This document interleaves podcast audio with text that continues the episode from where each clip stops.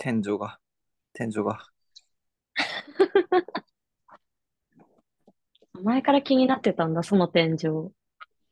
いや、よくある、その、なんか、うん、ね、なんか施設のさ、天井だよね。そうそう、なんか顔見つけたりさ、なんか、ああ、やっこのた。人、なんかそんなことをしながら、だんだん動いてるように見えてきて、ああ、気持ち悪いって言って、すやーって寝てた。じゃあ今回ね、あれじゃないなんかさ、スタートちょっと変えようよ。何かよ。生まれ変わったら何々になりたい、遠山ニコです、みたいなさ。ああ、いいよ。今パッと思いつけないよ。なんだろうな。何に生まれ変わろうかな。やっぱ人間がいいの。人間前提でいいあ、いいでえすよ。人間前提でいいアライグマになりてえな。うん、そういう、いや、なんそうかさ、いう、突っ込みたくなるじゃん。ここに対してさ、アうライグマん。になりたい遠山ニコです。その後から一切言及しないの。どなるほどね。う うん。ああ、いいよ。じゃあちょっと私もなんか動物の方で考えたいな。になるポイントだよね。うん。何にしよう。いいじゃん、ダンゴムシとかさ。あ、じゃあ、ナミアゲハの幼虫。幼虫限定だわ。いいや。ナミアゲハの幼虫だわ。帰りたくないってことかな。じゃあ、まあ、とりあえず始めていきましょう。あ、はい。タイトル言って、あの、いつも言ってる肩書き言わずにそれでいきますから。肩書き言わないのね。肩書き言わオッないケーでオッす。ケー。はい、習います、それに。はい、いきます。ニコリたたずむ、アライグマになりたい遠山ニコです。ナミアゲハの幼虫になりたい、一人佇むです。今回もよろしくお願いします。よろしくお願いします。宮城派ってわかんねえよ、多分。え、ツイッターにあげたよ。ガチャガチャで大きい幼虫、あ、取っあたれね。よって。うあれんね。うん。そう OK そです。う。まあ、言及はしないという方針でいくので、今回は、皆さん見てますかね。これ放送される頃には第2回終わってて、日曜日の、10時だか10時半ぐらいだかから始まっているブラッシュアップライフ、バカリズム脚本の、作品なんですけど、僕第1回見て、ちょっとこれ面白いなと思って、ちょっと今回のテーマにあげようと思いました。はい。題して、生まれ変わって徳を積むとしたらどうするみたいな感じで、僕らね、幼少期、小中学生、20歳超えてからっていうところで、徳を積むというか、まあ、そこに生まれ変わってそのポイントでどうするかみたいな話をちょっとしていこうかなと思ってます。はい。ひとりさん、ちょっとこれどっから行こうか、今から遡っていく、それとも幼少期から行こうか、幼少期からやっぱ、こう、登ってっ段た方階がいい経んじゃてない行きましょうそうか。そうそうそう。じゃあまず幼少期からひとりちゃんはどうしたい？幼少期どんな感じだったの？ 幼少期は、もちろん、なんだろう、自分軸、主観しか持てない、まあ、まあいわそうゆるだね。普通の子供でしまあた。子だ供かでら、すね。誰に迷惑かけてるとかも考えないし、やりたい放題、言いたい放題。まあ、それ子から普供の通特に子権です供よ。なんだけど、ううん、ん。子供なんだけど、まあ、私、双子っていうのもあって、同い年の妹が常に隣にいるので、ああ、友達を含め、妹も含め、その、一人の人として認めて、親しき中にも礼儀ありっていうことをしっかり分かった上で接していけばよかったなって思ってます。すっごい笑ってるね。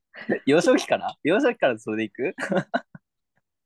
あ、いめや、ちゃめちゃ大人そびう、てない？いや、でも、ほんの頭の片隅に、意識するだけでもちょっと違うかなって思って。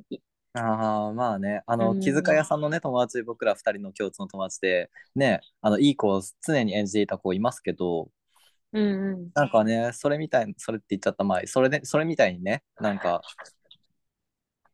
言っちゃったとかって言い直さないからさ、うなんん。かそれみたいになんかできたらいいのかなっていう話かな。そうそう。なんだろう。ずっとまあ、お母さんにも言われてたんだよね。家族だろうが、兄弟だろうが、人だからって言われて。幼少期にだよ、それ。でもさ、なんかうん、どっかの家庭とかではさ、その子供が率先して誰かの役に立ちたいみたいなさ、ムーブをする子たちもいるじゃん。うんうん、きっとそうではなかったってこと？いや、それは、いや、きっとその段階にいたかったかな。その段階にいなかった。私は幼少期。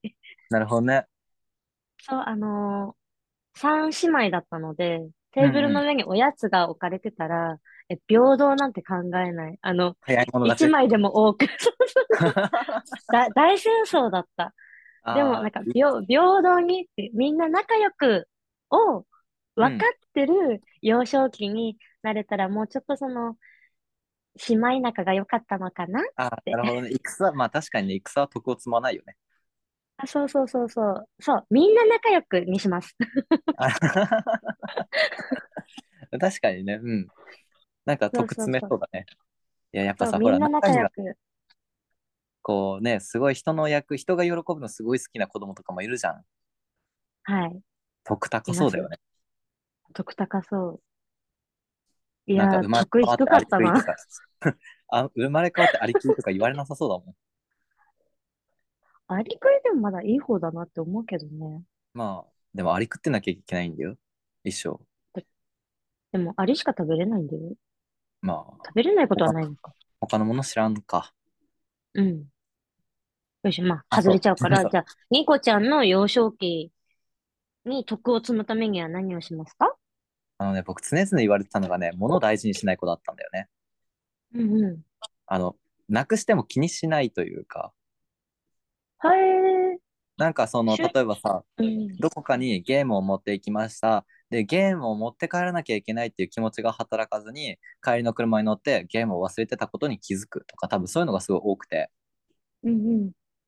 なんか基本的に物に対して執着しなかったから、なんかそれをね、すごいおじいちゃんによく言われてたからね、なんかそれをね、もうちょっとこう、噛み砕いて意識すればよかったなっていうのはちょっとこうあって、うんなんかうん。物をすごいなくしてた人生だから。今もよくなくす、靴下とか。ああ、靴下はでもなくなりやすい気がする。あと人ん家にね、よく物忘れてったりとかするから、その辺はね、最近気をつけてはいるけど、まあ、それでうも忘れるんときは忘れるから。うん。うんうん。いや、なんだろうね、この辺ってさ、あの、物を大事にするとか、あとまあ人を大事にするっていうのもさ、なかなかその幼少期気づけないことだよね。そうだね。いや、もう子供だしって、子供いや、らそしうさそなんう。だけどって思っちゃうんだけど、なんかその子の性質としてありそうだけど、多分本人が意識すればさ、ちょっと変わりそうな部分でもあるよね。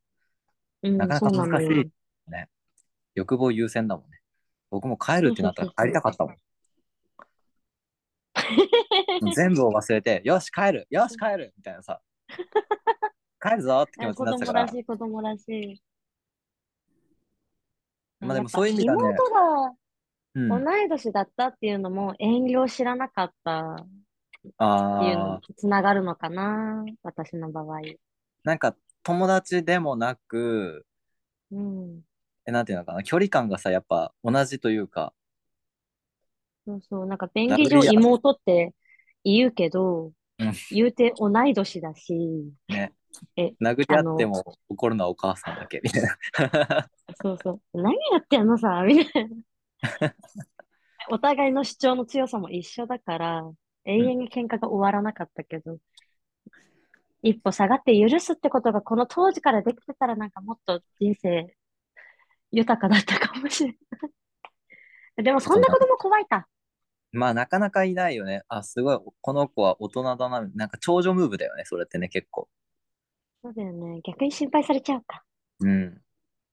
あ、そう、ブラッシュアップライフなんでさっきアリクイの話がちょっと出たんですけど、アリクイの話が、はい。ブラッシュアップライフで、主人公が、生まれ変わり先に、指定されたのがアリクイで、それにごねた結果、転生ではなく、もう一回徳積むのに人生やり直しますかっていう選択肢が出てきたっていうんで、アリクイっていうのがね、今出てきたんですけど、まあ、それはね、まあ、物語上、まあ、見てない人はごめんね、ネタバレしちゃった。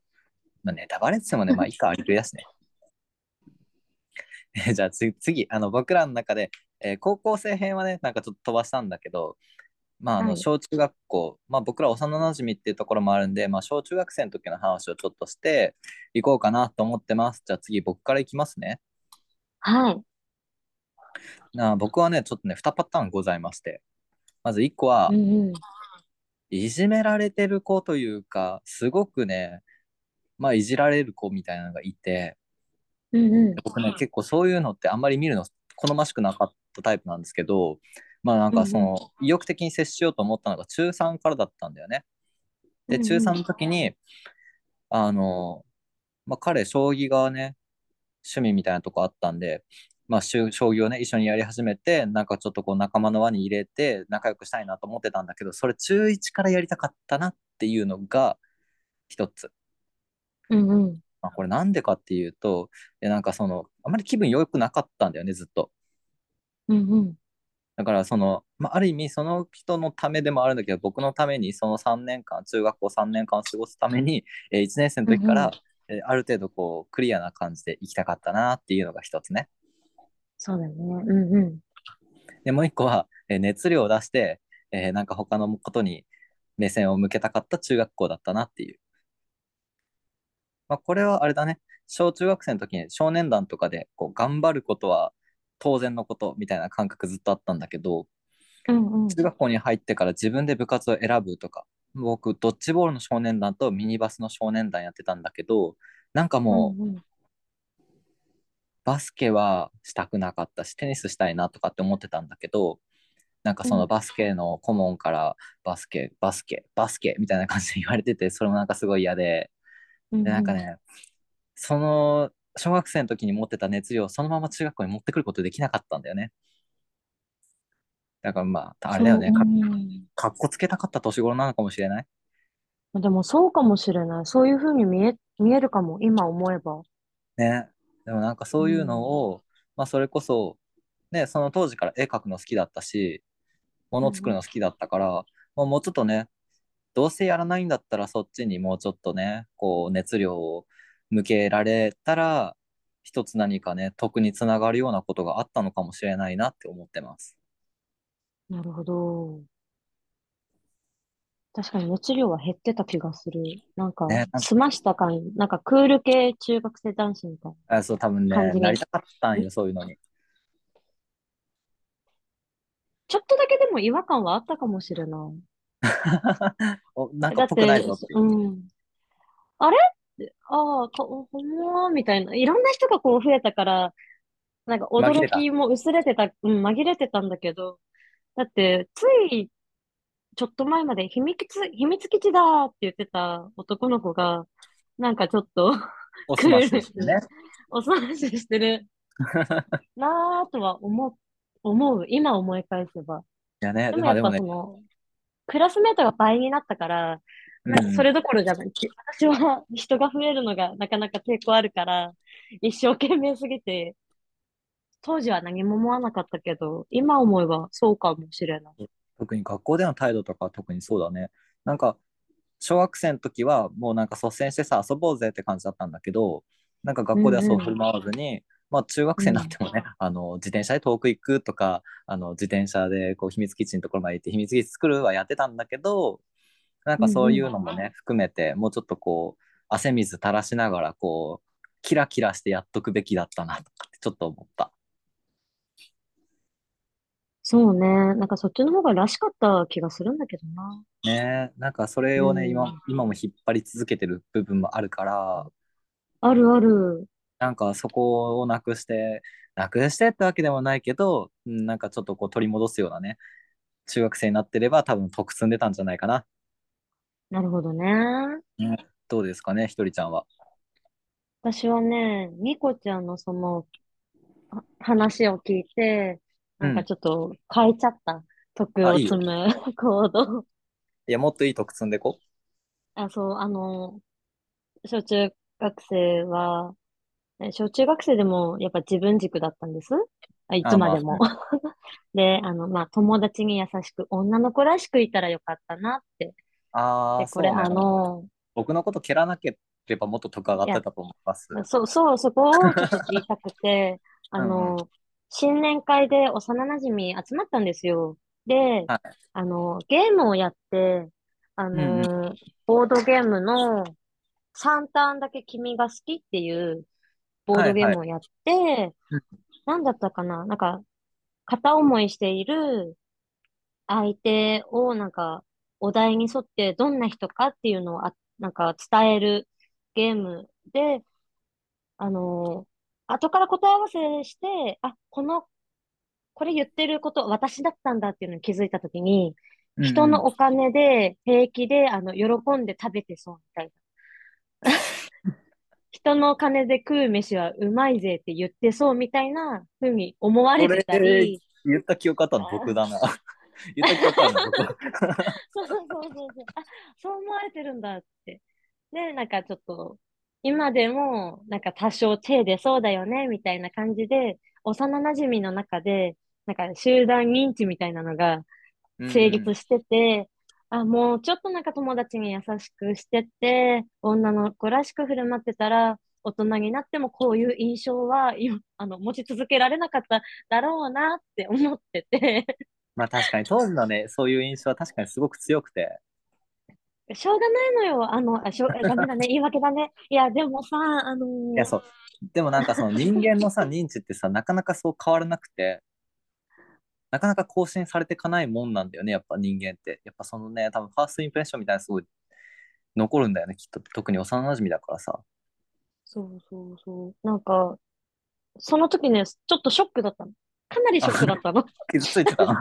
ごめんね。傷ついてた。そう、言われてたのよ。一人が保育士やんの？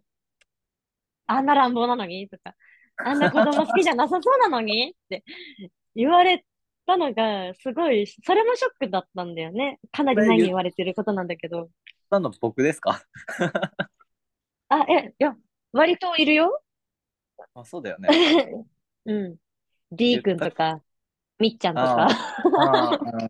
ありそう。そう。まあ、その辺から、やっぱ乱暴で、男勝りってほどでもないけど、まあ、とりあえず乱暴って言葉がぴったりな人間だったし、大人になっても変わらずそう思われてるんだって、最近気づいてショックだった。からそこを直して徳を積みたいなって思いました。そうだね。なんかね、なるほどなってすごい納得した今。ごめんね。あとは、親ともうちょっと、しっかり反抗期して、しっかり砕けた話し合いをして、ちゃんとした家族の形を作っていけたらよかったなって思ってます。なんかね、反抗できるときに反抗しないとね。ひとりちゃんずっとあるよね、家族っていうのはね。そうね、家族、私生きるテーマでもありますね。そうですね、まあはい、昔も過去も昔も未来もなんかそんな感じはするね。はい。ちょっと話ね一瞬それるんだけどさ、僕もなんかいまいちこう父親像とかっていうのがさ全然想像できないわけ。まあ、ずっといなかったしさ、なんかどういうふうに付き合っていくんだろうとかって思ってたんだけど、たまにさやっぱさこう父親になることをふと考えることがあるわけじゃない、まあ、一応結婚してますし、でそういう時にもね、いまいち自分がその時にどう振る舞っているのかみたいなのがね全然想像できなくて、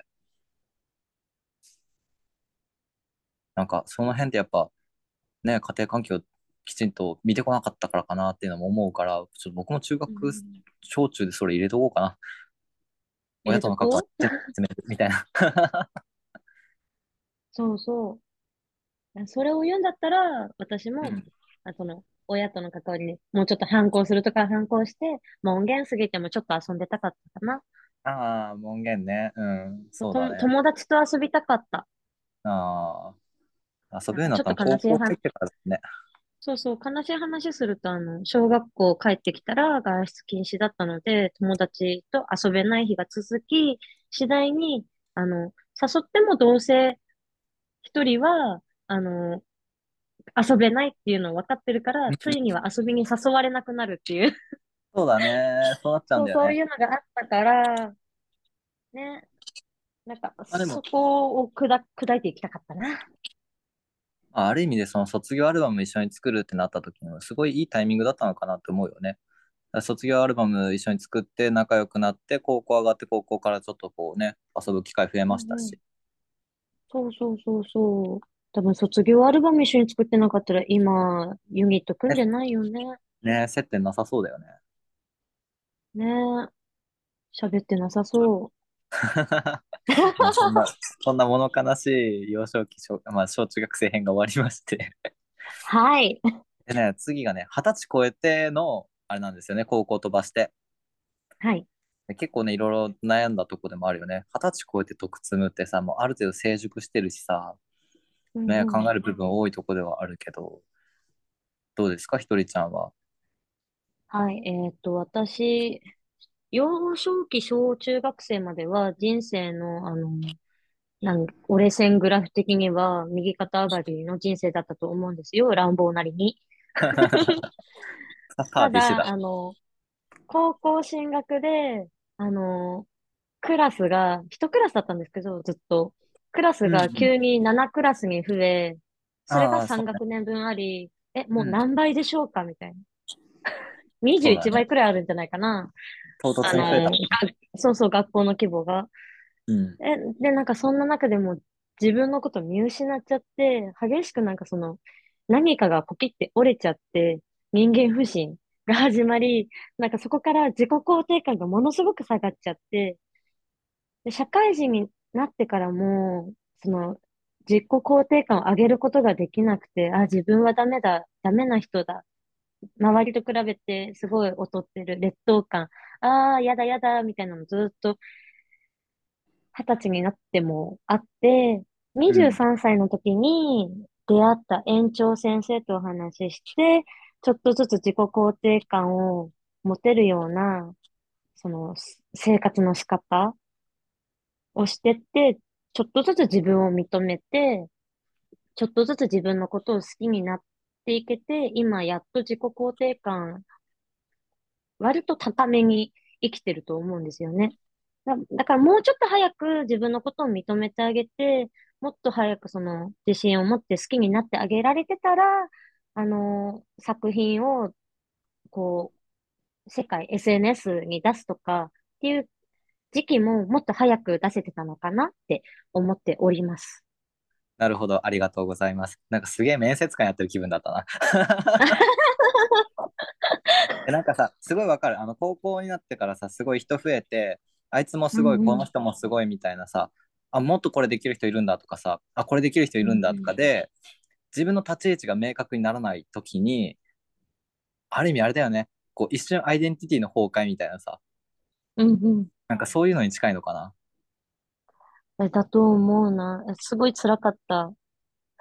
キョロキョロしてた。ね、あれ自分ってどこの位置にどういればいいんだっけみたいな、すごい疑っちゃう時期とかさ。そう。来るよね。まあ僕なかったけど。しかも、中学校から、私含めて5人、同じ高校に進学してて、はい、男の子が、1人が1組、1人が5組、私が6組、で、女の子2人いるんだけど、その2人が3組。なんで？なんでそんな遠いところにいるのみたいな。一人だけなんか仲間外れになった感もね。仲間外れとか、なんかね、そこの輪になかなか行けない距離感ができちゃったみたいな。で、しかも入学式の直前、教室待機の時に、私のクラスちょっと殴り合いの暴行事件がありまして、なんか聞いたことあるな。高校生活積んだって思いました。やべえとこ来ちゃった。そう、流血してるうちのクラスどうしようみたいな。これから式やでみたいな。まあでもね、結構ね、そういうのって引きずるよね。そう、なんかそっから転落してって、立ち上がるのにもうちょっと早くできたらよかったなって、そこが得積む場所かなって思ってます。そうだね、もうちょっと早ければ積めた得はあるかもね。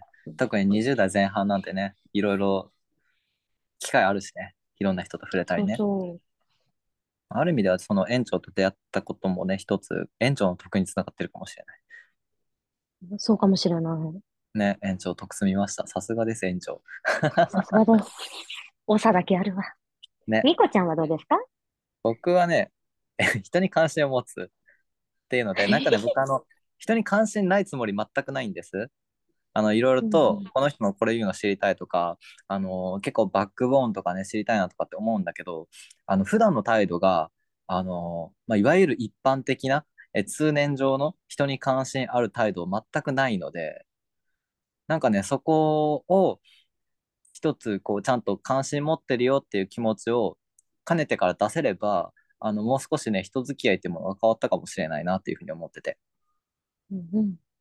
でなんかさね、本人がいくらいや興味あるよとかって言ってもさ、その普段の態度がさ全然興味なさそうとかさ、この人いろいろ僕に聞いてくるし知ったつもりでいるけど、普段の態度全然なんか僕に関心なさそうだな、執着なさそうだなみたいな。いやそう、物にも人にもねそんなに多分執着もともと持ってないよ。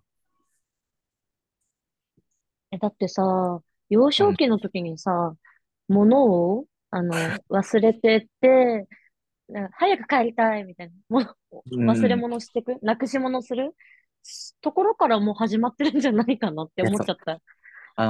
今パッと思ったんだけど、次僕がやりたいことに対して、頭が働くと、だからそれこそさ、喋り始めて、さっき何言ったっけとか、何の話してたっけとかってなるのも、多分興味ないからなんだよね、根本的に。